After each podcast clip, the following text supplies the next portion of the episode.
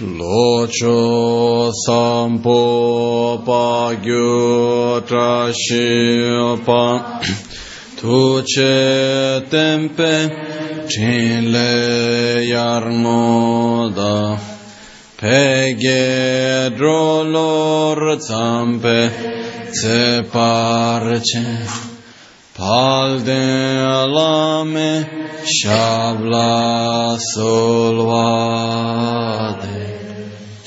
Om A Guru Vajradhara Sumatimoonish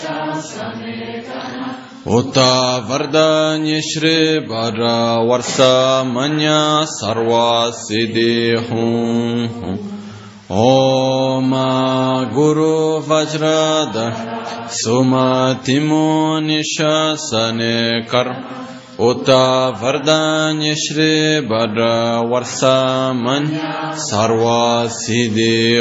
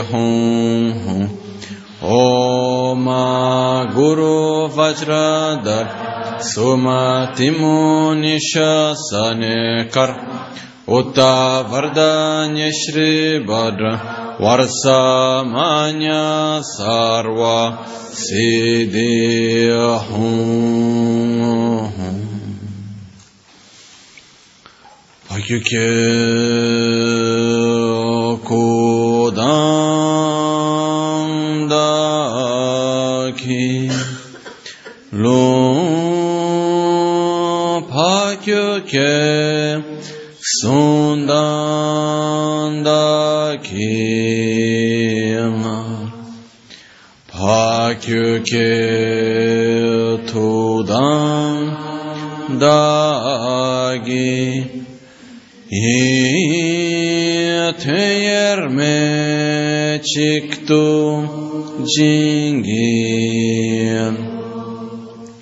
Fakyo ke kuda dagilum. Fakyo ke sundan dagilan Pakyo Sakyoke Todam Dhagi Teyerme çıktı Cingilo Makyoke Kudam Dhagilu Makyoke Sunda dagina makyu ketuda dagi ten yerme çıktı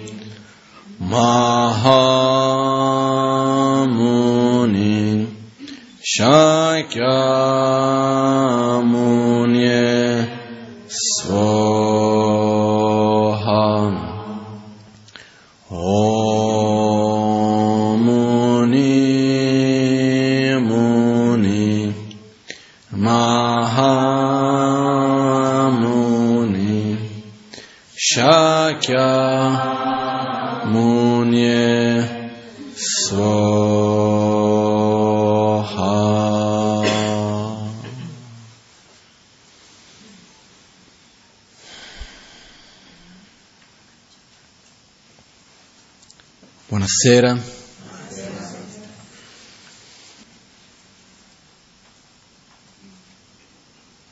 Oggi è diciamo l'ultima serata che facciamo in questo anno del 2014 qui al Kumpen. cosa che stavo riflettendo un attimino prima. No? Io ho sempre guardato il tempo in un modo abbastanza, possiamo così per dire, convenzionale. No? Il tempo è il tempo, passa un anno, passa un altro anno, comincia e così via. Ho imparato a rivedere in un modo diverso quando mi sono messo a studiare un pochettino, più che di astrologia, di astronomia. Un po' di astrologia, ma principalmente la parte che ho studiato principalmente è stata l'astronomia, ossia come calcolare le varie posizioni di Marte, Venere, il Sole, la Luna, eccetera, eccetera, no? quello che l'ho chiamato come calcolare le effemeridi. Comunque, vedendo quello, un giorno stavo, una delle cose che ho letto, poi stavo vedendo che in realtà l'orologio, che cos'è? È una rappresentazione del nostro sistema solare. Il nostro semplice orologio, questo qua. Okay? in realtà è una rappresentazione del sistema solare. Perché? Perché le 24 ore che cosa sono? La divisione del tempo che la Terra ha bisogno per girare intorno a se stessa. Che a sua volta andiamo a calcolare le settimane, perché 4 settimane fanno un mese, che sarebbe i 28 giorni, che in realtà c'è relazionato più col mese lunare, 28 giorni, quindi la settimana in realtà si basa al tempo lunare. Poi abbiamo il mese, che in realtà abbiamo la divisione dei 365 giorni, ossia il tempo che è necessario per la Terra girare intorno al Sole, no? adesso senza entrare in dettagli. Ma quello che volevo un attimino molto velocemente condividere è che il tempo non è altro che un ciclo. Quando noi diciamo un giorno, un anno, um, dieci anni, il tempo che sia, il tempo in realtà è un evento che si ripete in un modo ciclico. E riusciamo a vedere che cosa avviene tra una ripetizione e un'altra. Perché il tempo in se stesso che cos'è? È lo spazio che esiste tra una ripetizione di due eventi simili, non per non dire identici perché non sono mai identici, però sono due eventi simili che si ripetono. No? Noi viviamo in un'epoca in cui siamo abbastanza fissati col tempo.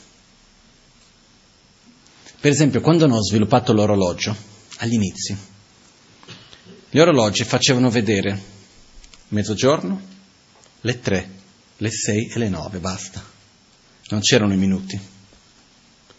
Le campane suonavano per dare il tempo per quando uno viveva, era nel campo e così via, suonavano ogni tre ore, agli inizi suonavano al mattino presto, poi suonavano alla sera che era il momento che uno doveva tornare, questi erano riferimenti di tempo. Poi man mano sono arrivate le ore. Adesso io non mi ricordo esattamente, una volta ho letto tutti i periodi precisi in cui si sono sviluppati più l'uso del minuto e così via. Poi piano piano è arrivato il minuto, poi è arrivato il secondo. Okay? Quindi che quello che cosa succede? Dobbiamo contare quello che viene detto, tempo e denaro. È per quello che si usa il tempo in questo modo. Quanti minuti devo lavorare perché io ti pago per quei minuti? Quanto tempo sono di qua? So... Quindi alla fine quello che è successo è che noi in qualche modo ci siamo incastrati e credo che tanti degli effetti collaterali che noi viviamo oggi come stile di vita e di conseguenza come qualità di vita vengono dalla rivoluzione industriale stessa. Alcuni aspetti positivi e diversi aspetti negativi. Però quello che accade, il tempo oggi, noi viviamo il tempo come se non ci fosse mai abbastanza. Ma il tempo è cominciato a non esserci abbastanza dal momento in cui abbiamo voluto dividerlo e usare ogni parte del tempo prima c'era più tempo. No? Mi fa ricordare, una volta guardavo un documentario in cui c'era una signora che viveva nel Ladakh. Questa signora viveva in un piccolo villaggio, un po' sperduto, ed era venuta in città, a Leh, che è la capitale lì del Ladakh, era venuta a trovare sua famiglia, fratelli, qualcuno. E lei diceva in questa intervista, diceva, io non capisco. Noi in, dove siamo noi in campagna, per cucinare dobbiamo andare a prendere la legna. Ci vuole tempo. Vai a prendere la legna, arrivi, per l'acqua devi andare a prenderlo nel fiume. Per parlare con qualcuno devi camminare un'ora, due ore, passare da una montagna all'altra, arrivare alla persona, dirgli quello che vuoi dirle. Qui arrivo in città, per cucinare basta girare una cosettina e esce il fuoco. Di notte premi un tasto e c'è la luce. L'acqua, giri un coso, viene fuori l'acqua. Vuoi parlare con qualcuno, alzi il telefono. Però da noi abbiamo sempre tempo per tutto. Arrivo qui, i miei fratelli non hanno mai tempo per niente, neanche per parlare con me. Quindi che cos'è il tempo? In che modo noi stessi lo usiamo? Questo è una cosa da un attimino riflettere? Anche spesso quando si parla di ricchezza, povertà, eccetera, eccetera. Mi ricordo un incontro che c'è stato tra due uomini molto ricchi. E uno di loro, questa è una cosa, è avvenuta, io adesso i nomi non mi ricordo mai, comunque, uno di loro, dopo che sono incontrati, eh, ha detto, ha bello, ci sono, ci sono piaciuti, ha detto ok, ci rivediamo, ha detto sì, quando ho preso l'agenda ho cominciato a guardare, ho detto ah qua sono a Tokyo, poi sono a New York, poi di qua sono a Roma, poi sono a San Paolo, era un brasiliano questo, di qua e di là, guarda magari fra due mesi riusciamo a trovarci un giorno per poter guard- vederci eccetera eccetera, e tu come sei messo? Quest'altro multimiliardario va lì, prende l'agenda e da lui fa vedere, guarda ti faccio vedere che cosa vuol dire essere veramente ricco. Gli dà l'agenda completamente vuota e dice vuol dire essere padrone del tuo tempo. Quindi quello che succede è anche qua, la vita dove si svolge? Qui adesso, in questo istante, in questo momento, è quello che noi abbiamo di più prezioso. Quello che abbiamo di più prezioso sono le sensazioni che viviamo, le emozioni che sentiamo, le cose che percepiamo, le cose che impariamo non è quello che andiamo ad accumulare, non è quello che andiamo a comprare, ad acquisire, a aumentare, a migliorare in questo senso, perché queste cose passano. E poi un'altra cosa, perché vogliamo le cose materiali? Diciamoci la verità, guardiamoci bene. C'è qualcuno qui che non se ne frega completamente delle cose materiali? Non credo. Quando riceviamo un regalo di qualcosa che ci piace, adesso che sta arrivando il Natale, Andiamo lì, riceviamo qualcosa che veramente ci piace, una persona ci, ci azzecca a farci il regalo. Ogni tanto può succedere. Quello che succede che cos'è? Quella persona lì ci ha dato il regalo giusto, sono quelli che danno sempre il regalo che non ci piace ogni anno, può succedere anche quello. Però c'è quello che in qualche modo riesce a darci il regalo che ci piace. Siamo contenti o no? Sì, benissimo quando abbiamo qualcosa che adesso che è Natale, sono tutte le cene di Natale, pranzi, eccetera, eccetera, eccetera. Andiamo a questa cena di Natale, il cibo è buono, qualcosa che, proprio quello che ci piace. Quando mangiamo qualcosa che ci piace, siamo contenti o no? Ci dà gioia, no? Ci fa piacere. Bene. Andiamo a questa cena di Natale, vediamo le persone, vengono lì magari un familiare che non vediamo tanto spesso e di solito magari può succedere che, per esempio in famiglia, ogni tanto succede che magari facciamo un lavoro, abbiamo una certa dedicazione di vita, facciamo qualcosa e fuori tutti ci riconoscono, invece in famiglia ci fanno finta di niente. Succede ogni tanto. Invece che siamo lì in quella situazione, arriva lì qualcuno, che ne so, il zio, il cugino, la mamma, la nonna, chi sia, e nella cena di Natale dice, ah, guarda che bravo che sei, quella cosa che ha fatto, riconoscono. Ci piace o no? Ricevere riconoscimenti. Sì. Ma se andiamo ad analizzare, in fondo, che cosa vogliamo? Vogliamo il regalo? Vogliamo il piacere del cibo o qualunque altro? Vogliamo il riconoscimento? No. In fondo quello che vogliamo è la semplice sensazione di piacere. Quello che cerchiamo. E noi non siamo attaccati all'oggetto in sé. Noi vogliamo la sensazione che possiamo ottenere che crediamo di poter ottenere tramite l'oggetto, che poi per un attimino dura, poi dopo è un po' finita. L'oggetto è ancora lì, però quella sensazione non la sentiamo più, per questo che andiamo alla ricerca di qualcos'altro. Però quello che vogliamo è quello. E la vita si svolge nelle sensazioni, nel discernimento, nel vedere, nel sentire. Perciò, finché noi viviamo in una dipendenza, in un modo dipendente, questo avviene spesso, noi creiamo una dipendenza della nostra gioia, della nostra felicità, proiettando questo su che cosa? Le cose materiali. Per quanto che diciamo no, io sono una persona spirituale, delle cose materiali non, non mi importa. Vediamo fino a che punto poi ognuno ha i suoi livelli, eh? riusciamo certe cose a superare, altre cose non ancora, è normale questo. C'è anche la storia in monastero, che c'era la tradizione, ancora oggi, che quando vengono fatte le offerte ai monaci, l'allievo che vive insieme con suo maestro, tutti i soldi che lui riceve di donazione e di offerta li dà al suo maestro che poi dopo il maestro è quello che è come un padre, quindi è quello che li cura se lui sta malato, gli compra le cose e tutto il resto, quindi è come se fosse una cassa unica in famiglia, per dire i soldi vanno messi lì. E spesso è successo ancora oggi purtroppo, che sono alcuni monaci che loro, quello che vuole il ragazzo più giovane e quello che il monaco anziano ritiene che dover comprare sono due cose diverse, no? Quindi c'è un po' di conflitto ogni tanto. E c'era la storia di questo monaco anziano che non voleva mai spendere niente che poi cosa fanno i monaci anziani? Accumulano, accumulano, accumulano, accumulano, accumulano, accumulano e poi poco, po prima di morire fanno un'offerta a tutti i monaci, una grande donazione a tutto il monastero, a tutti. Danno tutti i soldi via.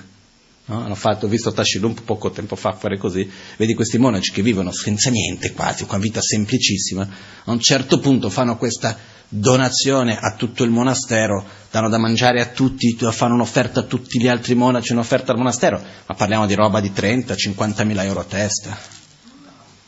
E io ci dico, ah, perché una vita è mettere i soldi sotto il materasso. Non spendono per niente, tanto non vedono la necessità, e poi offrono indietro al monastero, hanno ricevuto questo tramite il monastero, offrono indietro a tutti i monaci. No? Questa è una cosa che ho già visto fare alcune volte. Comunque c'è la storia di questo monaco anziano, successe, veramente, è successa veramente nel monastero di Sera in tempi antichi, antichi, parliamo di, non lo so, cent'anni fa, qualcosa del genere, un po' meno magari. Succede che questo monaco stava per morire, un monaco abbastanza anziano, e quando stava per morire, un po' prima di morire, per dire in quei giorni lì, andò dal suo discepolo che era lì vicino, suo allievo più che discepolo, prese tutti i soldi e disse, eccoti qua, prendi, sono tutti per te. E il discepolo disse, no, no, no, grazie, tienili pure, portali con te. No? Tanto stai morendo, adesso me li vuoi dare. No? È chiaro, quando muori tanto me li prenderò comunque, no? Quello che succede è il fatto che anche in qualunque contesto è normale che che sviluppiamo dipendenze, quello che mi è venuto in mente questo esempio, comunque il fatto è che noi sviluppiamo delle dipendenze con le cose materiali. Ossia, che cosa intendo dire per una dipendenza? Noi facciamo dipendere la nostra felicità, il nostro stato di benessere, di equilibrio, di gioia, di pace da quella cosa. Quindi la mia gioia, la mia soddisfazione, il mio equilibrio dipende da quella cosa. Quindi ho creato una dipendenza, questo che intendo per dipendenza qui, che non è che non riesco a vivere senza, ma in questo, quel senso. Perciò noi spesso abbiamo una dipendenza cui, riguardo che cosa? Le cose materiali. Basta vedere dove mettiamo la nostra energia nella nostra vita di tutti i giorni. È chiaro che abbiamo un corpo, abbiamo una famiglia, abbiamo delle responsabilità, abbiamo una casa, dobbiamo pagare le tasse, metti insieme tutto quello che c'è, c'è da lavorare. Normale così è per tutti. La Magancia una volta scherzando diceva, guarda, oggi, anche se vai a vivere una baita in montagna, a fare la vita di un, di un eremita, prima o poi ti vengono a chiedere l'IMU. Eh? No? Puoi fare il tuo orticello, coltivare tutto, eccetera, però basta che c'hai una casettina in montagna che dopo di prima o poi dovrai pure, soldi in qualche modo dovrai avere a che fare. Quello che succede, che voglio dire è questo, il livello di importanza che noi vogliamo dare, il livello di dipendenza in cui vogliamo vivere, è una cosa che dipende da noi. Possiamo scegliere. Le cose materiali ci servono, ma esattamente servono. Devono, devono servire a noi e non noi servire a loro.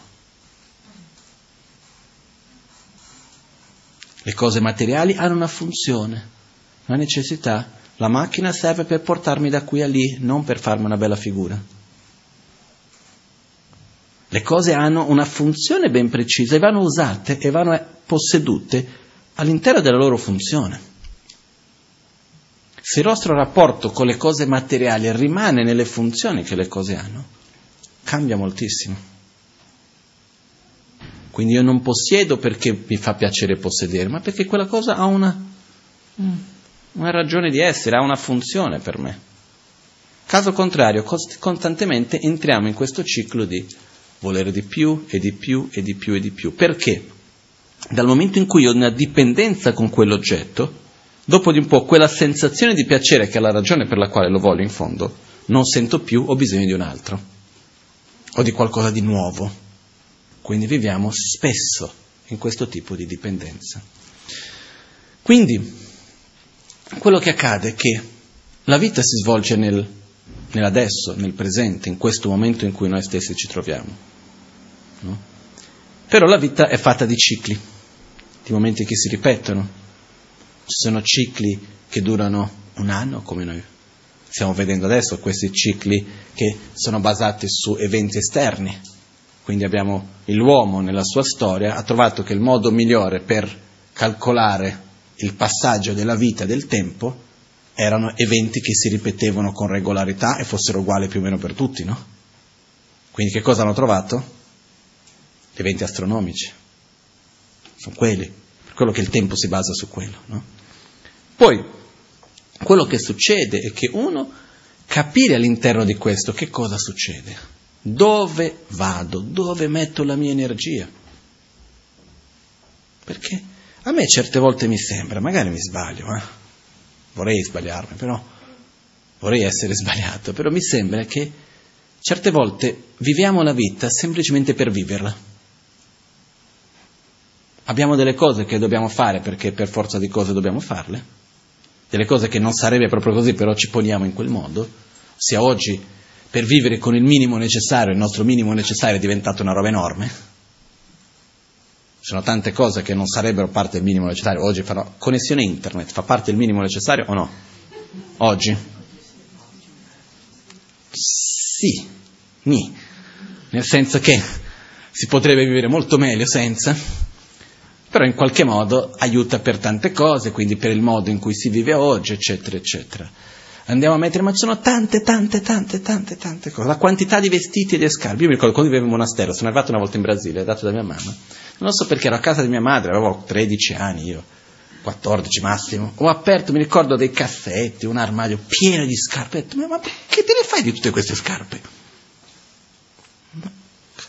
E mi sono messo a discutere con lei, ma pacificamente, mica, ma come fai? Ma perché? Poi tante borse. Perché? Non riuscivo a capire, che per me è sempre stato la borsa ha una funzione. Poi, quando sono stato da mia bisnonna, quando mia bisnonna è morta con cent'anni, era una donna un po' nobile, così. c'era la sua stanzetta dei, dei vestiti, c'erano, mi ricordo, sarà stata una quarantina di borse, tutti avevano già dentro l'aspirina, il set completo, pronto per portare in giro, eccetera. Sarà state magari dentro la borsa per 40 anni, non lo so. Comunque, quello che succede è che noi andiamo a creare delle necessità, quindi andiamo ad accumulare cose. E accumuliamo dipendenze, quando in realtà quello che a noi ci serve veramente è sentirsi amato, è amare l'altro, è dare, più che ricevere, quello che noi abbiamo bisogno di dare. Questo è anche un altro punto che spesso vedo un po' debole che spesso noi pensiamo che per essere felici dobbiamo ricevere, quando in realtà ci riceviamo molta più gioia nel dare che nel ricevere. Io personalmente sono molto sicuro di questo. Però tornando al punto di prima, il fatto che a me mi sembra che mettiamo un'energia enorme a vivere per vivere e creiamo delle dipendenze in questa vita che ci tengono legati come una sorta di catena in qualche modo, perché è come se volessimo fare qualcosa ma non posso. No? Quell'esempio che dico, che dico, spesso. Finiamo spesso, un po' metaforicamente lo dico, un po' come, come esempio.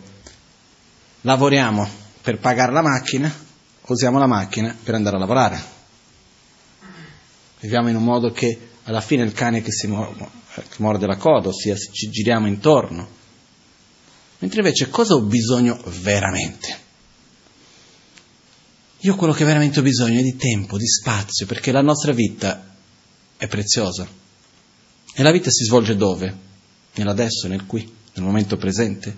Quindi la cosa più preziosa che ho non sono i soldi, non sono le persone, non è il riconoscimento, ma è il momento presente.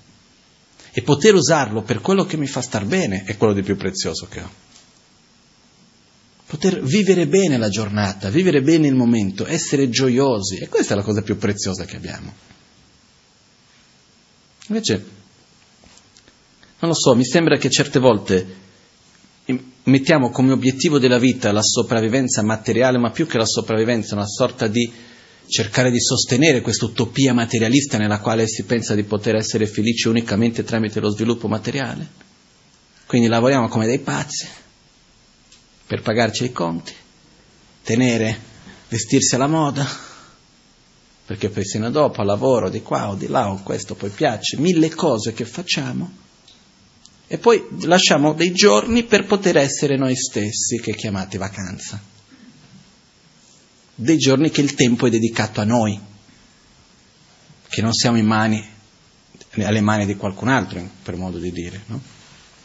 Però io quello che, voglio, che credo è che il tempo è qualcosa che dipende dal modo in come noi lo viviamo, molto relativo. Einstein diceva, sua, ma era, una, era una battuta parlando della relatività, diceva, il tempo è relativo, quando sei con una persona piacevole passa in fretta, quando sei con una persona che non ti piace è lunga. Lui diceva in un modo più specifico, la, le parole specifiche di Einstein era quando sei con una bella ragazza passi in fretta, quando sei con una brutta ragazza ci vuole tanto tempo. Queste erano le parole specifiche di Einstein. Comunque, quello che succede che cos'è? È il fatto che durante la nostra giornata, più che il tempo, è lo spazio che le cose prendono dentro di noi. Quanto spazio io dedico a ogni cosa.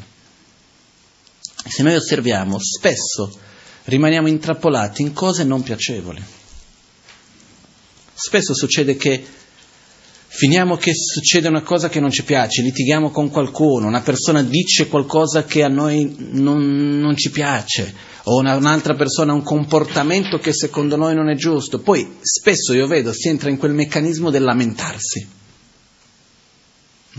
Io guardo spesso che le persone si incontrano, visto che devono per forza dire qualcosa. Che cosa si fa? Si lamenta no? E fa parte, come se io, se io non ho nulla da lamentare vuol dire che c'è qualcosa che non va con me. Le persone si trovano, come stai? Ah sì, tutto bene. No, poi in Brasile noi abbiamo l'abitudine di rispondere sempre va tutto bene, tutto ottimo, benissimo, poi vengono i problemi dopo, no? In Italia è già un po' diverso, si risponde insomma, si sopravvive. No? Ci sono diversi modi che abbiamo già visto che ci sono, ma che si tira avanti, no? Perciò è già un po' il modo in cui uno pone, ma que- più che altro quello che succede è che si creano delle abitudini, sono proprio dei condizionamenti. E dopo di un po' che le due persone sono viste non c'è molto di che cosa parlare, o si parla del tempo, fa freddo e inverno. Ok? Sarebbe una notizia se facesse caldo a dicembre. No? Poi che altro, di che altro si parla? una cosa, si cerca di parlare di qualcosa, a un certo punto, fine anno, tutti devono andare a comprare cose in negozio, sono stressati perché fra un po' Natale c'è il traffico. Normale. No? Tutti gli anni è così. Non è una novità. Ma dopo di un po' di che cosa si va a parlare? Di qualcosa che non va. È difficile vedere le persone che si incontrano, dopo di un po' comincia, tu non sai che cosa bella mi è successo sai che quella persona lì sta facendo quella cosa bellissima di rigioire. Abbiamo l'attitudine più che altro di lamentarci e criticare. Spesso senza neanche sapere bene di cui, cosa si sta parlando. Eh?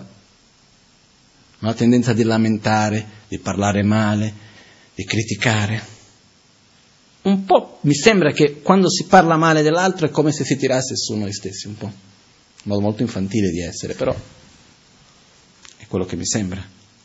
Però comunque il punto che voglio dire è che lo spazio che queste cose finiscono ad occupare dentro di noi è enorme. No? È veramente grande. Io ho visto per esempio con mia madre, un bellissimo rapporto con mia madre, e c'è stato un periodo, adesso già migliorato, in cui lei aveva un momento con diverse difficoltà familiari. E quando ci sentivamo per telefono, non è che ci sentiamo molto spesso, eh? possono passare anche due o tre mesi senza sentirci veramente, ma non perché ci sia niente tra di noi che non vada, semplicemente perché non abbiamo niente da dire in quel momento che sia necessario. Quello che succede è che in quel momento che lei aveva questo un po' di difficoltà, quando c'erano cose specifiche, pratiche, che c'era da parlare, sull'argomento si parlava. Altrimenti, quando ci sentivamo, si parlava di filosofia, come facciamo ancora oggi, domande che lei ha riguardo altre cose che possono essere all'interno del buddismo. Lei essendo psicologa parliamo di diversi argomenti di questo genere, ah, ho avuto questo dubbio, quella cosa, eccetera, eccetera. Poi le cose pratiche, guarda, dice non ti sto neanche a raccontare quella cosa lì, non c'è bisogno di sprecare il nostro tempo e il nostro spazio con certe cose. Invece il tempo che noi usiamo, lo spazio che noi usiamo per cose che non portano da nessuna parte è esagerato, è troppo spesso. Perché cosa? A me che cosa mi importa sapere che cosa ha fatto quello lì?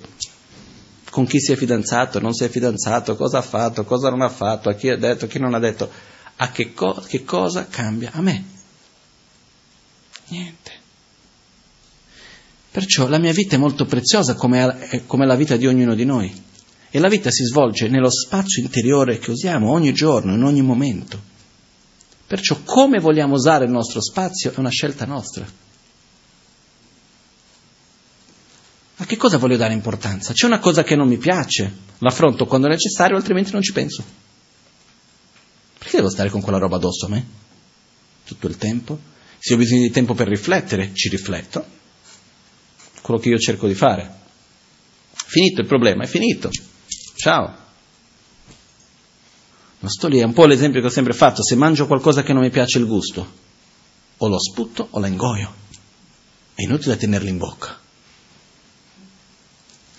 Litighiamo con una persona, cosa facciamo? Portiamo quella persona a cena, poi la portiamo a casa, poi dorme con noi. Siamo sempre lì a pensare alla persona, parlare della persona, lamentarci. È in vacanza, la portiamo pure lì. Dobbiamo scegliere come vogliamo usare il nostro spazio e principalmente abbiamo delle opportunità molto belle in questa vita veramente abbiamo una fortuna, dico noi che siamo qui, che non so il quanto che siamo veramente consapevoli di questo.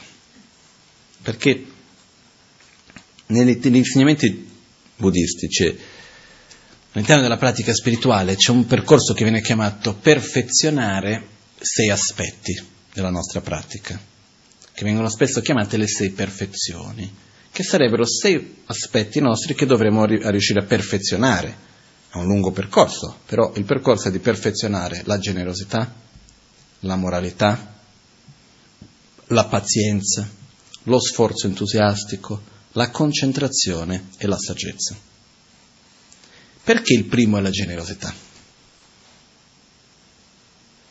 Perché, come diceva San Francesco, è dando che si riceve affinché io possa ricevere anche materialmente, perché io abbia una situazione materiale, un minimo stabile, ho bisogno di aver dato. Karmicamente parlando, dal punto di vista di azione e risultato, è dando che poi dopo vado a ricevere. Poi il lavoro, tutto questo è una condizione che vado a creare, ma la causa è stata anteriore, una causa di generosità, è condividendo che poi dopo uno può ricevere. Quindi la prima delle sei perfezioni è la generosità. Perché? Perché per seguire un, un sentiero spirituale in un modo equilibrato, giusto, è necessario avere quel minimo materiale necessario per vivere. Perché se io mi sveglio al mattino e ho già fame, perché ho dormito senza mangiare, e non ho nessuna prospettiva di mangiare in quel giorno, non so dove trovare il cibo, quello che ho non è abbastanza, sono malato e non ho come curarmi. Dove trovo lo spazio per riflettere sulla rabbia o sull'invidia? Non c'è, semplicemente non c'è. Esistono eccezioni, per carità, però non ci sono. Persone, quando noi, per tutti, se noi andiamo in un posto dove la gente vive veramente in questi stati, il modo di pensare è molto più semplice, non c'è spazio per certe menate. Anche lo stesso fatto che si dice tra la sofferenza del corpo e della mente, noi qui che sofferenza abbiamo di più? Della mente. Quando uno ha una grossa sofferenza fisica, si fa le menate? No. Okay? Ma allo stesso tempo che non si fa le menate, non ha neanche lo spazio per sviluppare altri tipi di pensieri e di accorgimenti e quindi di osservare se stesso, cambiare la propria attitudine, di crescere spiritualmente. Non ha questo spazio, ripeto, ci sono eccezioni. Eh? Quindi quello che succede è che noi siamo estremamente fortunati nelle condizioni che noi abbiamo, perché a nessuno qui manca niente, diciamoci la verità, mancano gli extra. Ah, magari io non riesco ad andare al cinema sempre quando vorrei, la mia casa non è calda abbastanza perché ho dovuto abbassare un po' il riscaldamento perché sennò consuma tanto, che può essere già una cosa un po' così, non riesco a mangiare quello che vorrei sempre perché ormai ho un po' meno soldi, ma non è un fatto di aver fame. Ok? È vero, in Italia in questo momento esiste una crisi economica? Sì, però in gran parte è una crisi del superfluo. Questo è un altro discorso, anche poi c'è gente che ha difficoltà di arrivare a fine mese, sì, però non voglio entrare in questo discorso adesso, ma il punto che voglio andare è noi abbiamo un'opportunità molto preziosa, abbiamo delle condizioni molto preziose, perché? Perché avendo il minimo materiale necessario, questo ci permette di avere il tempo e lo spazio per poter usarlo per qualcos'altro. Ci permette di prendere i giorni liberi dal lavoro, ma anche durante gli stessi giorni di lavoro, durante la settimana, ci permette di essere qui, oggi. Ci permette di usare il nostro tempo per qualcosa che scegliamo, ci permette di avere spazio interiore. Come ho detto prima, se vivessimo nella fame, nel dolore, nel freddo, eccetera, non avremmo questo spazio. Prendi una persona che magari non ha lavoro, ma che vive nella fame, eccetera, non ha mica tempo per meditare, perché non ha spazio interiore per quello. Noi lo spazio abbiamo, dipende con che cosa andiamo a riempirlo. Qual è il giornale più venduto in Italia? Se non mi sbaglio adesso i nomi non mi ricordo, tipo chi, queste cose qua? Non so, oggi, non mi ricordo i nomi di queste cose. Comunque, quello che succede che cos'è? È questo di quel canale 5.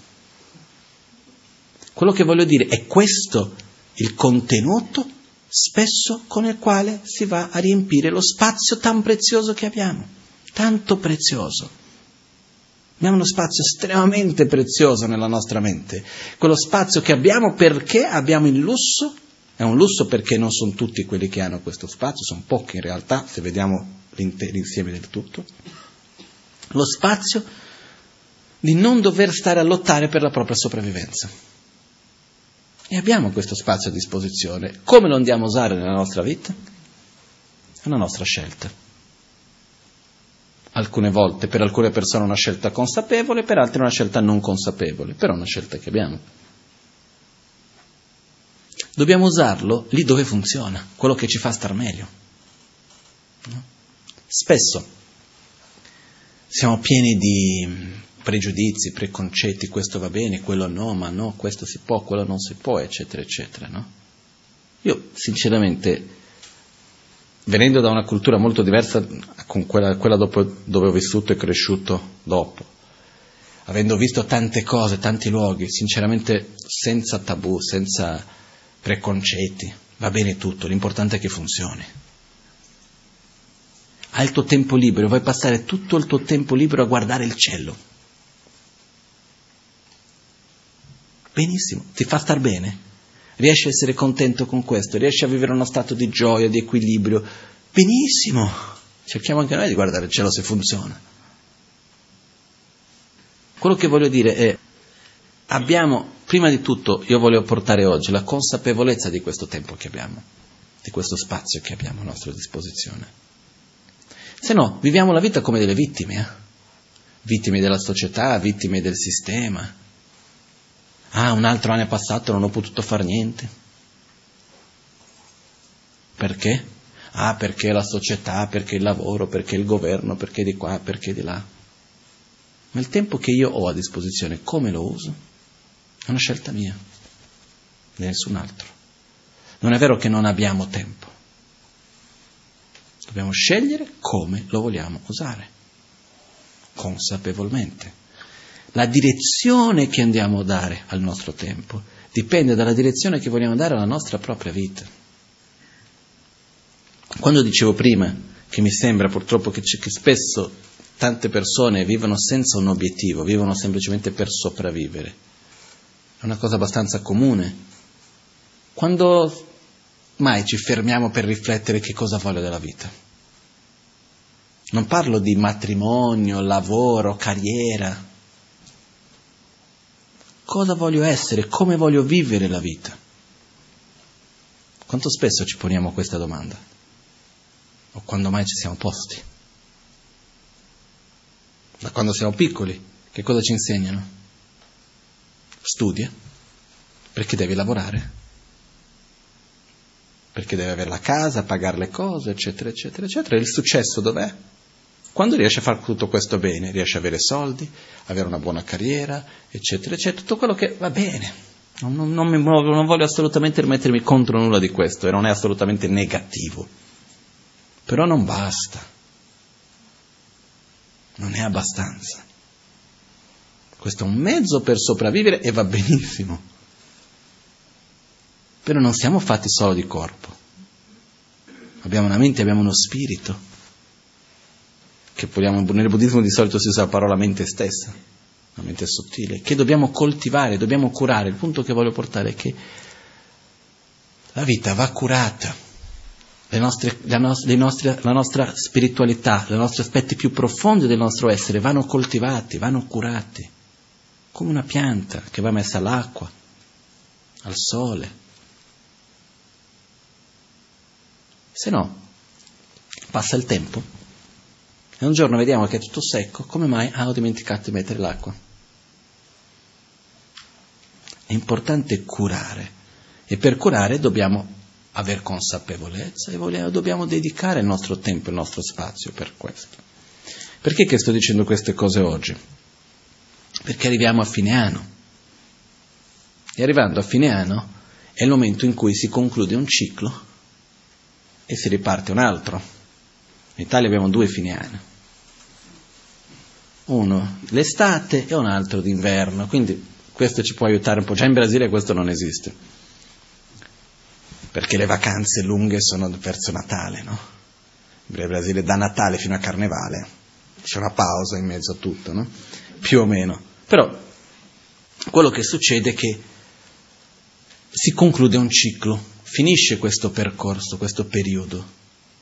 E quindi è un momento anche per noi stessi di fermarci e riflettere. Cosa ho fatto? Ma dove sto andando? Con sincerità non dobbiamo dirlo a nessuno, eh? a noi stessi. Perché quello che succede è che tante cose succedono, ossia incontriamo delle persone, ci parliamo, con alcune andiamo d'accordo, con altre non andiamo d'accordo, alcune volte si litiga, altre volte si abbraccia, poi ci sono volte che eh, riusciamo a scrivere una cosa, a fare un'altra, eventi, cose, che ne so io, ognuno ha le sue menate, le sue cose belle da che, che riesce a fare, tutto quello che si fa, si fa tanto. Ma l'importante non è quello che si fa, perché tanto quello che si fa finisce e non rimane. Il più importante è che cosa divengo dopo di quello che ho fatto. Cosa rimane di me? Sono andato in quel posto, cosa ho imparato? Che cosa, in che modo quello mi ha fatto diventare una persona migliore? Ho avuto questa situazione, questo lavoro, ho vissuto questa esperienza. Che cosa ho guadagnato interiormente? Che cosa sono diventato? Che cosa ho oggi come risultato di quello? In alcuni casi positivi, in altri casi negativi. Però è importante vedere non solo quello che facciamo, ma quello che diventiamo. Quindi avere un obiettivo per il prossimo anno. Io quest'anno che viene prossimo, 2015, voglio avere più consapevolezza, essere più presente nel momento presente, non andare in ansia verso il futuro, non vivere con paura del passato che si ripeta, non stare a pre-soffrire e a risoffrire. Voglio essere presenti nel momento presente. Come faccio questo? I propositi per l'anno prossimo di solito non funzionano. Perché? Perché il proposito è per l'anno prossimo. Il proposito deve essere per domani, per dopodomani, per la settimana, per il mese e poi dopo per l'anno. Se no non funziona come propositi quando una volta ero a Bombay, in India, oggi Mumbai, e mi ricordo io come padre come mai siamo finiti alla casa di questo signore, se non mi sbaglio, che ha portato il Reiki in India. E stavamo lì a parlare, eccetera, e c'era questo, e ci parlava di quelli che sono questi, come dice, i voti no? che si prendono con il Reiki, dice solo per oggi farò questo, solo per oggi farò quell'altro, non farò questa cosa, eccetera. Mi è piaciuto molto. Prendiamone più che l'impegno per l'anno, solo per oggi sarò consapevole. Poi arriva domani, solo per oggi sarò consapevole. Almeno per oggi. E piano piano, così, giorno dopo giorno, riusciamo a fare dei cambiamenti. Caso contrario, continuiamo a vivere una vita che non c'è di un domani, ah io domani dovrei, nella mia vita vorrei fare quella cosa. Che certe volte io parlo per me stesso, ah, guarda, mi apro senza vergogna dei miei debolezze e dei miei errori. Il mio punto debole, uno dei miei punti deboli è l'esercizio fisico. E cosa mi sono accorto, parlando adesso, cosa osservavo mentre parlavo? Spesso per giustificare il fatto di non fare oggi, programmiamo qualcosa per domani. Potremmo farlo oggi? Sì, ma visto che non lo vogliamo fare e non vogliamo ammettere di non volerlo fare, cosa facciamo? Lo passiamo a domani. Domani si intende dire nel modo largo, nel senso molto ampio. Non è il domani, venerdì, giovedì, è il domani che viene dopo l'oggi, che può essere un giorno qualunque. No? Quindi questa cosa spesso è proprio perché non, non abbiamo la certezza di voler fare, non abbiamo la volontà profonda di fare qualcosa, quindi abbiamo questa tendenza di passare avanti, invece di avere il coraggio di guardarci negli occhi e dire sono pigro, non voglio farlo per questa ragione, per quell'altra, non ho delle ragioni. Perciò se c'è qualcosa che noi vogliamo farlo, è per oggi non per domani, perché il domani non c'è. L'anno prossimo non c'è. Quello che c'è è il giorno d'oggi. Gli anni sono, non sono altro che una convenzione. 2014, 2015, di qua, sono tutte le convenzioni che noi facciamo, nelle quali noi viviamo, ma l'unica cosa che esiste è il momento presente nel quale noi siamo. Perciò se vogliamo qualcosa, prendiamoci il coraggio di farlo adesso. Se c'è un'attitudine che abbiamo che vediamo che non va bene, basta, smettiamola. Che stiamo aspettando a fare? Che qualcuno venga dal cielo e fa, ci faccia cambiare? Non succederà. Se, se potessi sarebbe già successo. C'è un testo che è la discussione tra la saggezza e l'ignoranza in cui dice se Buddha potessero venire e togliere l'ignoranza degli esseri, avrebbero già fatto da tanto tempo perché non c'è nient'altro che desiderano più di quello. Quindi è inutile stare ad aspettare un giorno chissà che cosa può succedere. Dovremmo veramente mettere lo sforzo per essere presenti nel momento presente in quello che stiamo facendo oggi, ora, qui. Perché se no il tempo veramente non solo passa in fretta, ma la vita va avanti e alla fine non abbiamo mai vissuto la nostra propria vita. Siamo passati a vivere la vita di magari qualcosa che è passato, poi c'è un'altra cosa anche. Spesso viviamo la vita degli altri. Siamo più preoccupati di come gli altri ci vedono di quello che siamo. Quindi, quello che voglio solo concludere di questo è, abbiamo un'opportunità bellissima, siamo non fortunati di più. Perciò, smettiamola un pochettino con questa abitudine che spesso abbiamo creato di lamentarci. Cominciamo a creare l'abitudine opposta di rigioire, ricordarci le cose belle che abbiamo, perché ne siamo pieni veramente, eh? non parlo così per, eh, ah, eh, per cercare di tirare qualcosa, è, è vero, è veramente così. Io mi ricordo un po' di anni fa il semplice fatto che ho avuto una diagnosi di una malattia che poi non si è mai sviluppata e lì ferma agli occhi. No? Mi ha fatto riflettere per è una malattia che ci avrebbe la possibilità di deteriorare o rimanere stabile. Nel mio caso faccio l'esame ogni sei mesi, dovrei fare ogni sei mesi, ogni tanto salta, però fino adesso è stabile. Il vero esame è la mia vista che vedo, perché se peggiora subito si vede, quindi alla fine vado lì per dire sì, è lo stesso, tanto vedo lo stesso. No?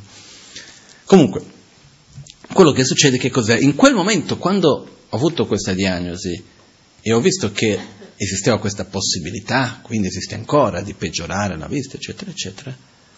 Per un attimo mi sono messo a immaginare come sarebbe se non riuscissi più a vedere. Seriamente. Che bello poter vedere. Non è, non è uno scherzo.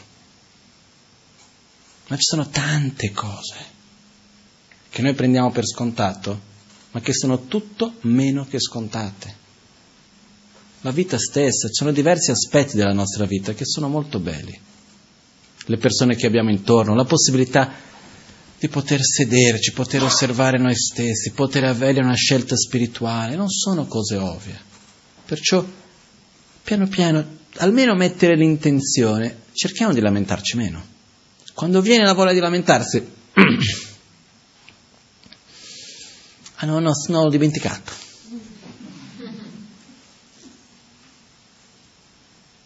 Questo non vuol dire chiudere gli occhi e non vedere i problemi, eh? I problemi ci sono, vanno affrontati, vanno cercate soluzioni. Se c'è qualcosa che c'è un problema, devo cercare una soluzione, ben venga. Ma nel lamentarsi per lamentarsi, che cosa porta? Ma niente. Perciò mettere l'energia verso la soluzione, questo sì. Quindi creare abitudini di rigioire. Però quello che succede è che se noi aspettiamo che questa gioia del rigioire delle cose belle venga spontaneamente, non accadrà.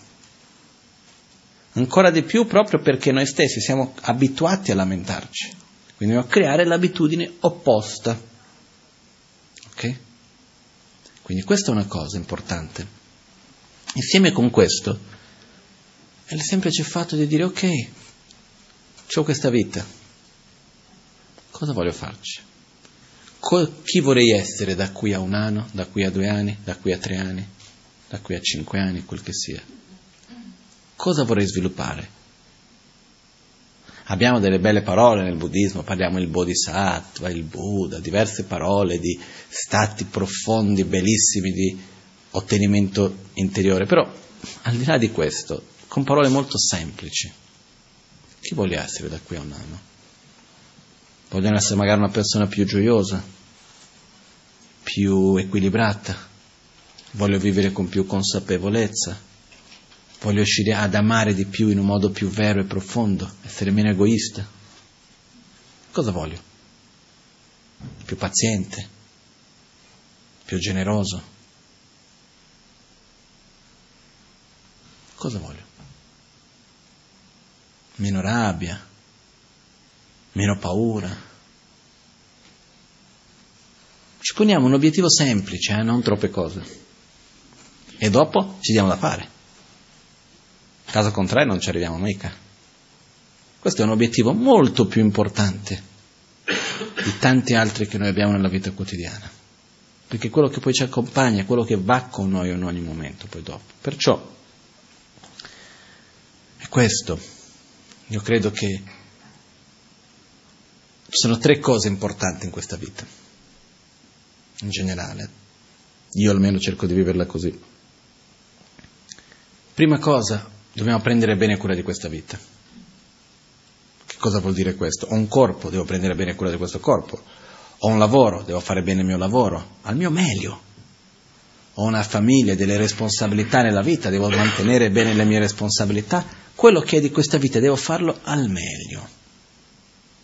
Io credo in questo di veramente quando noi facciamo il meglio in ogni cosa, riceviamo anche il meglio in ritorno. Il meglio non vuol dire la perfezione, vuol dire mettere il, mettere il massimo della nostra energia, delle nostre capacità in ciò che facciamo con una buona motivazione. Veramente avere coerenza in questo senso. E quello che si fa, si fa al meglio. Devo cucinare, faccio il meglio Devo scrivere una lettera, la faccio nel miglior modo possibile. Devo guidare, vado a guidare nel miglior modo possibile tutto quello che faccio. Saluto una persona, lo faccio nel miglior modo che posso, ossia sono presente mentre la saluto. Questa cosa che ho sperimentato tante volte. Vale molto di più avere 20 secondi con una persona che è 100% presente con noi che due ore con uno che non c'è. quei 20 secondi con qualcuno che ci guarda negli occhi, che, che dà tutta la sua energia a noi in quel momento, vale molto di più che stare con qualcuno che in realtà mentalmente, energeticamente non c'è, è da un'altra parte con la testa. Perciò saluto, vado a salutare qualcuno, faccio nel miglior modo che posso. Quello che devo fare in questa vita lo faccio nel miglior modo. Prendo bene cura di questa vita. Questo è un primo punto. Vivere la vita questa vita, abbiamo questa vita, prendiamo la cura nel miglior modo, facciamo tutto quello che dobbiamo fare nel miglior modo possibile. Questo è un primo punto. Questo riguarda tanti aspetti, riguarda prendere cura dell'ambiente, questo appunto riguarda avere coerenza tra quello che noi crediamo e quello che noi facciamo, ci sono tanti aspetti, fare le cose con consapevolezza, rispettare il nostro corpo, prendere cura della salute, ci sono tanti aspetti che sono importanti all'interno di questo prendere cura di questa vita bene. Che prendere cura di questa vita lo facciamo già, non sempre benissimo, però è una cosa che ha fatto al meglio. Secondo punto importante, fare di questa vita una vita significativa. Che cosa vuol dire che questa vita sia significativa? Che il giorno che finirà lascerò qualcosa di bello agli altri e porterò qualcosa di bello con me. In questo modo la faccio significativa. Vado a contribuire in un modo positivo per il bene degli altri e me stesso, come minimo, vado a morire una persona migliore di quella che è nata. Che non è così ovvio, eh? Perché quando noi nasciamo non è che siamo puri, veniamo già col nostro caratterino. In alcuni aspetti lo sviluppiamo di più, in altri aspetti di meno. Però Basta vedere magari tra fratelli, persone che conosciamo da quando sono molto piccole, ci sono aspetti del carattere che sono sempre stati così più o meno. Alcuni si sviluppano in un modo e in un altro. Però quello che succede è, durante la vita noi andiamo a modellare la nostra mente, con le nostre azioni, con le nostre scelte. Il minimo per fare la vita significativa è arrivare alla fine della vita in cui sono riuscito a modellare la mia mente, il mio carattere, il mio essere in un modo più bello di quello che c'era prima. Questo è il minimo. Quindi fare di questa vita una vita significativa vuol dire diventare una persona migliore, più gioiosa, più equilibrata, più pacifica, con più amore più generosità, più soddisfazione. Riuscire a sempre di più dipendere di meno dalle condizioni materiali, dalle condizioni esterne che ci sono intorno a noi per il nostro proprio equilibrio e la nostra gioia. Questo vuol dire crescere anche. riuscire gradualmente, sempre di più, a avere una nostra identità che è stabile e che non dipende di quello che gli altri pensano di noi. Questo è importante anche in questo. Quindi sviluppare un'identità che non si va a basare sul paragonarsi con l'altro, ma su quello che io sono. Questo piano piano. Perciò fare questa vita significativa vuol dire usare questa vita, il tempo che abbiamo a disposizione, che poi anche qui gli anni sono completamente relativi. Una persona può avere una vita che dura vent'anni e una vita lunghissima ha fatto tante cose, è riuscito a crescere, è riuscito a conoscere persone, a imparare, a trasformarsi, è una cosa incredibile. Altre persone possono vivere 80, più o meno fare lo stesso, senza mai cambiare molto. Quindi il tempo è relativo in questo senso anche. Perciò fare questa vita una vita significativa ha un aspetto che è quello che ho appena detto di usare la vita per svilupparci spiritualmente, per diventare una persona, un essere migliore, ma non nel senso di sono migliore dell'altro, nel senso di avere più qualità, di star, essere più pacifici, vivere meglio. E per fare questa vita significativa dobbiamo anche lasciare qualcosa di bello agli altri. Qual è l'esempio che lascio agli altri? Qual è? Non parlo solo di lasciare dopo la morte, anche durante la vita. Incontro una persona, che cosa lascio a quella persona? lascia un po' di gioia. Io devo dire che per me personalmente uno dei più belli regali che ricevo è il fatto di vedere spesso che riesco a condividere qualcosa di bello con gli altri. No? Questo poco tempo fa mi è successo che in Brasile sono un po' più conosciuto che in Italia perché, ahimè, quando sono andato in monastero è stato lo stesso anno che Bertolucci ha fatto il film Il piccolo Buddha quindi, tornato in Brasile, il piccolo Buddha brasiliano, prima pagina dei giornali, tutte le televisioni, di qua della cosa che non ho mai voluto, mai piaciuto, mi piace ancora, però dappertutto questo, principalmente perché vai in giornale, che cosa ti chiedono? Cosa mangi in monastero? Ossia, vogliono sapere cose che non serve a nulla a nessuno. Io sono sempre oggi disponibile ad andare a parlare ovunque se quello che ho da dire possa essere di beneficio a loro agli altri, caso contrario no. Però quello che volevo dire è che se sento questo ogni tanto succede che sono per strada, le persone sanno che sono, succede molto spesso questo in Brasile. E sempre, ho, o meglio, non ho mai avuto una risposta, un riscontro negativo. Sempre positivo. Ah, ho imparato questo, grazie, sei stato un esempio per quell'altra cosa che alla fine sono io quello che riceve di più ma è molto bello poter condividere e poter veramente essere un bel esempio, poter lasciare qualcosa di positivo per l'altro. Quindi quando incontriamo una persona, anche se sia per dieci minuti in tutta la nostra vita, che cosa lasciamo all'altro? La gioia, della rabbia, dell'amore, dell'indifferenza. Cosa voglio lasciare all'altro? È una scelta nostra. Ah, ma che cosa l'altro mi ha fatto perché io devo essere così gentile con lui? Ti ha dato la possibilità di essere gentile, è già tanto. Perché quando noi siamo gentili, chi guadagna di più di tutti siamo noi stessi. Vado al supermercato, devo pagare alla cassa, c'è una persona, li guardiamo negli occhi e interiormente diciamo, senza verbalizzare, ti amo desidero che tu sia felice. Siamo gentili. Che lasciamo un po' quell'amore a quella persona, per quei due minuti che ci abbiamo davanti. Magari non la vedremo mai più. Le persone con cui viviamo tutti i giorni, qual è l'esempio che diamo? Perché si trasmette molto di più con, la, con l'esempio, con le azioni che con, con le parole. Che cosa trasmettiamo? Che cosa condividiamo? Che cosa vogliamo dare agli altri?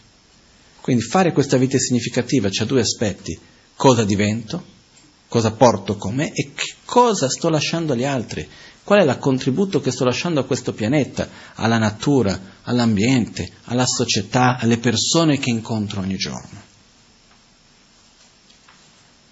Perciò, e qui potremmo aprire tutto un lungo discorso, però il punto è vivere questa vita bene, fare di questa vita una vita significativa.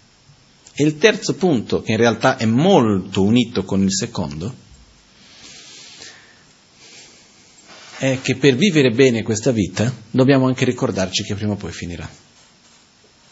Così come quest'anno sta finendo, 2014 è cominciato e siamo arrivati a fine dicembre, fra un po' è gennaio 2020. Passa in fretta.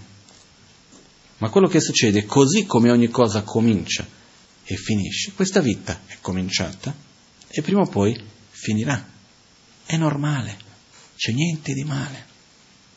Dov'è che c'è qualcosa di male, per modo di dire, di sbagliato, che non va bene? Il vivere la vita facendo finta che non finirà mai, senza prepararci per la fine. Che la fine non è la fine, è la trasformazione, è la fine di questa vita intesa come questa vita che noi conosciamo in questo corpo. Ma uno si deve preparare.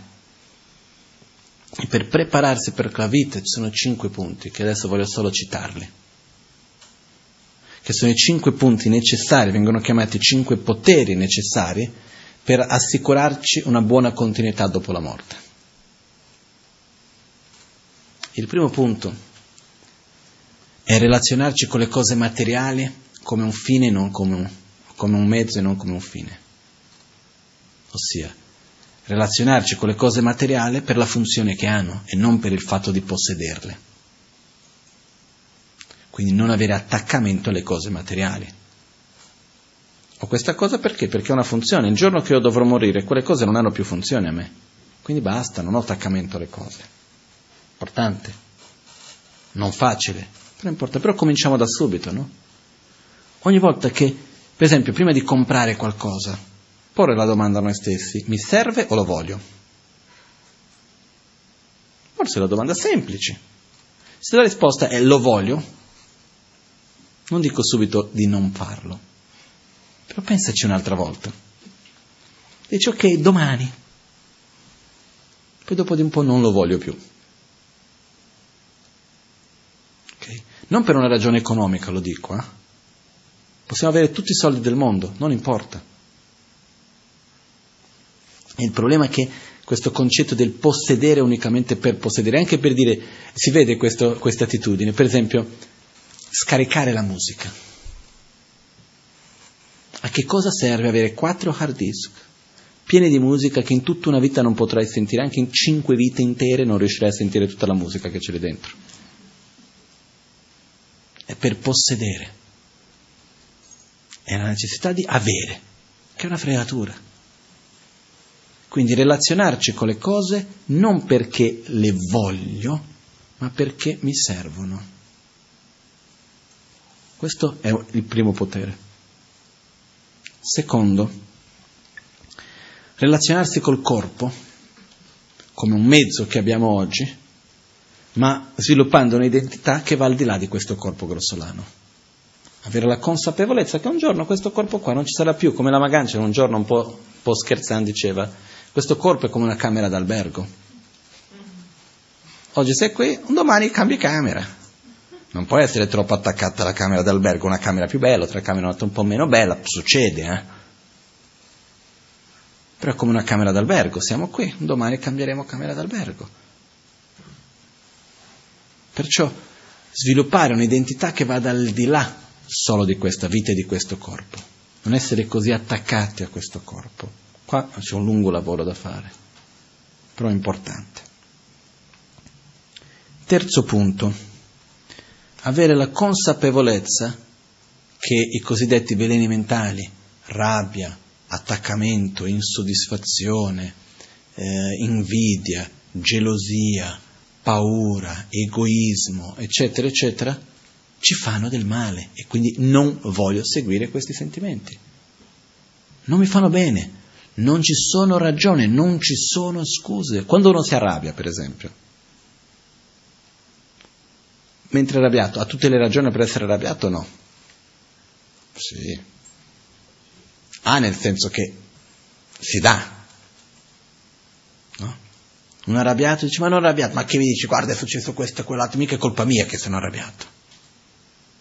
Non ci sono scuse, è troppo costoso da un punto di vista energetico, come qualità di vita, è troppo costoso. Non voglio più, non posso più permettermi queste attitudini. Quindi voler veramente abbandonare ciò che noi riconosciamo che ci fa del male. In altre parole, questo terzo punto, terzo potere, Sunjin Betop si dice in tibetano, è il potere dell'antidoto, è il potere di riconoscere ciò che ci fa male e avere la determinazione di abbandonarlo, in particolar modo delle nostre proprie emozioni distruttive. Non vivere le nostre emozioni distruttive come una vittima, ma sì come qualcosa che noi non dobbiamo seguire. Okay? senza sensi di colpa, anche dire una cosa che devo imparare a crescere, a migliorare. Il quarto punto viene chiamato il punto della preghiera, il potere della preghiera, la preghiera in quanto direzionamento della nostra mente verso ciò che è positivo. È desiderare ciò che è bello, ciò che è positivo per noi. Possa io vivere sempre in uno stato di gioia, di amore, possa io essere libero dalla rabbia, dall'invidia, dall'egoismo non importa dove io sarò, con chi sarò, in quale situazione mi troverò. Voglio viverla con amore, con rispetto, con consapevolezza. Voglio poter star bene, indipendentemente di dove sono, con chi sono, in quale situazione mi trovo. Posso ovunque io vada, chiunque mi veda, chiunque mi ascolti, chiunque mi tocchi, essere beneficiato dalla mia presenza. Mettiamo degli obiettivi positivi.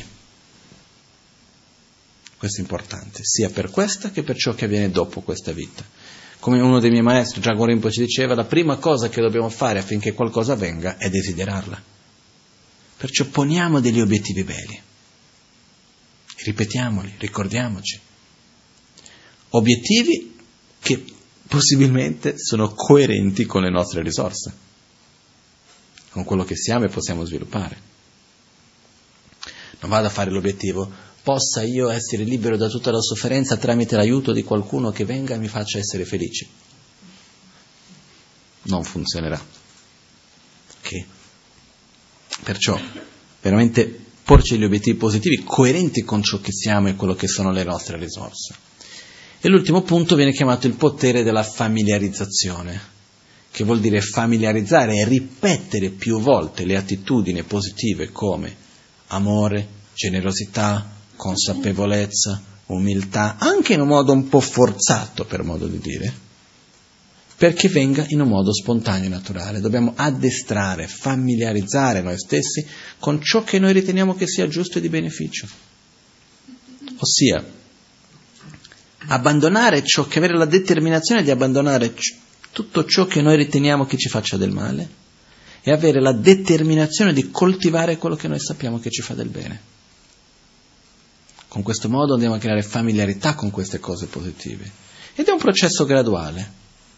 Però, avendo un rapporto sano con le cose materiali, con il nostro corpo, avendo un'identità che va al di là di questa vita, di questo corpo, avendo la consapevolezza di voler abbandonare, la determinazione di voler abbandonare ciò che ci fa del male, in particolar modo i nostri veleni mentali, le nostre emozioni distruttive direzionare la nostra mente verso ciò che è positivo e creare familiarità con ciò che è virtuoso sono i cinque poteri per assicurarci una buona continuità dopo la morte. Questo è ciò che è la cosa più importante in questo senso. Poi, in conclusione, qualcuno ci chiede cosa fai nella vita? Di solito quella è la risposta. Ripetiamo il titolo della laurea che abbiamo preso? O un po' qual è la funzione che facciamo nel lavoro? No? Cosa faccio io nella vita? Io sviluppo amore per me stesso, amore per gli altri e una corretta visione della realtà. Poi per sopravvivere faccio il cassiere, per sopravvivere, che cosa faccio? Che lavoro faccio? Ah, io sono l'avvocato, il medico, questo, quello, quell'altro. Ma cosa faccio nella vita? Cosa faccio dalla vita? Cerco di dare amore agli altri, faccio il meglio per essere più coerente con le mie proprie, con i miei propri ideali, con ciò che credo e quello che faccio. Cosa faccio della vita? Questa è una domanda importante. Spesso c'è, magari, c'è, non so se in Italia si chiede, in Brasile c'è questo modo di, quando trovi bambini, c'è questo modo che ho sempre ritenuto profondamente antipatico, quando ero bambino, chiede a tutti, cosa vuoi fare da grande? No? Io da grande cosa voglio fare? Io voglio essere, non voglio fare. Cosa voglio essere da grande? Voglio essere compassionevole, gioioso, equilibrato, pacifico. Quello che voglio essere. Quindi ci poniamo la domanda, cosa voglio fare da grande? Cosa voglio essere da grande? Domani. E per essere ciò che vogliamo essere dobbiamo fare qualcosa. Oggi. In questo momento, ogni mattina. Ci svegliamo al mattino, prima di pensare c'è da fare questo, c'è da fare questo, si fa tutto quello che c'è da fare. Io sono una persona che faccio mille cose.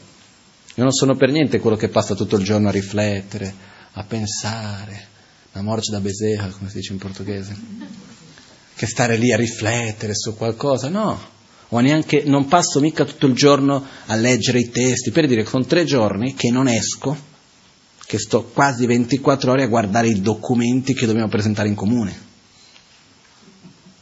oggi dalle 9 del mattino fino alle 5 e mezza finché non ho preso la macchina per venire qui. Ieri tutto il giorno, poi durante la notte anche, perché va presentato domani, cose per poter costruire il Tempio d'Albagnano. Per dire, ma si fa con gioia. Quindi non voglio dire che dobbiamo fare la vita e stare solo a riflettere, a meditare, è bellissimo, però dobbiamo fare delle cose, ci sono delle problematiche, viviamo in un paese che c'è una cosa chiamata burocrazia, fa parte della vita. Ok, va bene, facciamo quello che c'è da fare, però il più importante è il modo in cui io faccio più che che cosa io vado a fare. Devo andare in comune a consegnare un documento? Vado col sorriso, do amore alla persona che c'è davanti, ringrazio, lascio qualcos'altro, non solo il documento. Questo dipende da noi. E non dipende se gli altri lo fanno o no. E se arrivo lì e la persona che c'è davanti mi, mi guarda col muso appeso e mi risponde male e magari mi fa rifare altre tre code perché che ne so io che cosa, continuerò a dare amore. Perché? Perché sono egoista. Ed egoisticamente parlando è molto meglio essere altruista, è molto meglio dare amore che rimanere male.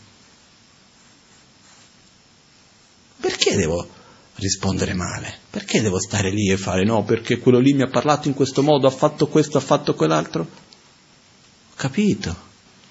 Ma poi che cosa voglio fare io? Voglio prendere quel, quello per me? No, io voglio dare amore, voglio essere gentile. Non sempre è facile, però come minimo dobbiamo porci come obiettivo.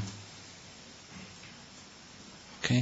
Perciò ripeto, il più importante non è quello che facciamo, ma è il modo in cui noi facciamo ogni giorno.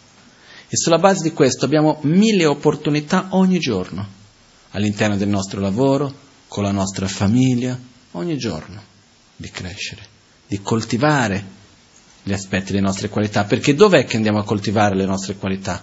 Nelle piccole azioni ogni giorno. È lì che andiamo a praticare la pazienza, a sviluppare l'amore, la generosità, la consapevolezza, è in ogni giorno. Non è in un ritiro spirituale che chissà quando magari un giorno farò. Quindi io auguro profondamente a tutti un bellissimo anno, ma più che un anno, vi auguro una bella giornata. Perché l'anno non è altro che una convenzione, però all'interno di quella ci sono le giornate. E qui c'è un punto che in realtà era quello che prima inizialmente volevo parlare, però lascerò per l'anno prossimo. Che è questo, in questi cicli noi siamo esseri che siamo esseri influenzabili. Siamo esseri che abbiamo un corpo, una mente, viviamo in un ambiente e siamo influenzati da tutto ciò. Noi abbiamo dei cicli fisici, periodi della nostra vita, abbiamo dei cicli che possono durare all'interno del giorno stesso, abbiamo cicli che durano nel mese, abbiamo cicli che durano negli anni. Io per esempio ho dei cicli di 12 anni nella mia vita, se io mi osservo, ogni 12 anni succede qualcosa di un cambiamento, qualcosa che ha un impatto abbastanza importante. Perciò ci sono, fino adesso ho potuto sperimentare due volte. I primi 12 sono entrato in monastero, i secondi 12 sono andato via. No? Però ci sono, ma si sente che è un momento in cui ci sono momenti di cambiamenti, momenti di transizione. Quindi riconoscere i nostri cicli, dove avvengono, è una cosa bella perché noi siamo influenzati anche da queste cose. Siamo influenzati dalla Luna, dal Sole, da Marte, da Venere, siamo influenzati dalla persona che ci affianca a noi, siamo influenzati dal nostro corpo. Il nostro corpo non è mica sempre lo stesso, eh? cambia.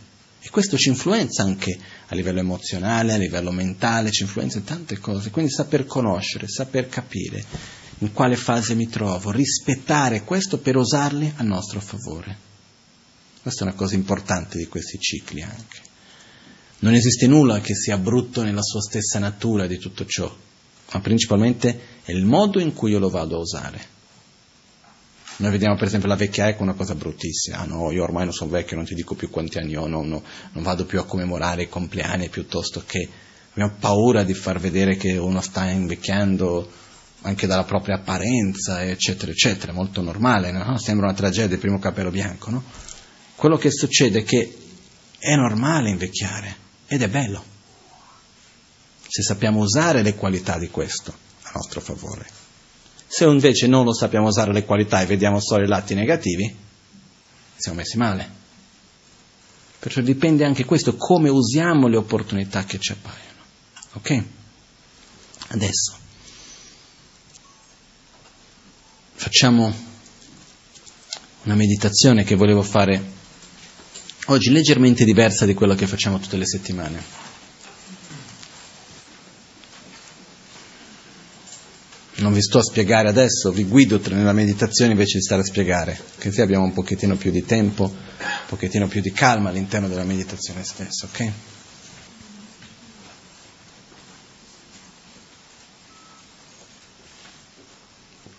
Questo prossimo anno, domani, di trovare un po' di tempo ogni giorno per meditare.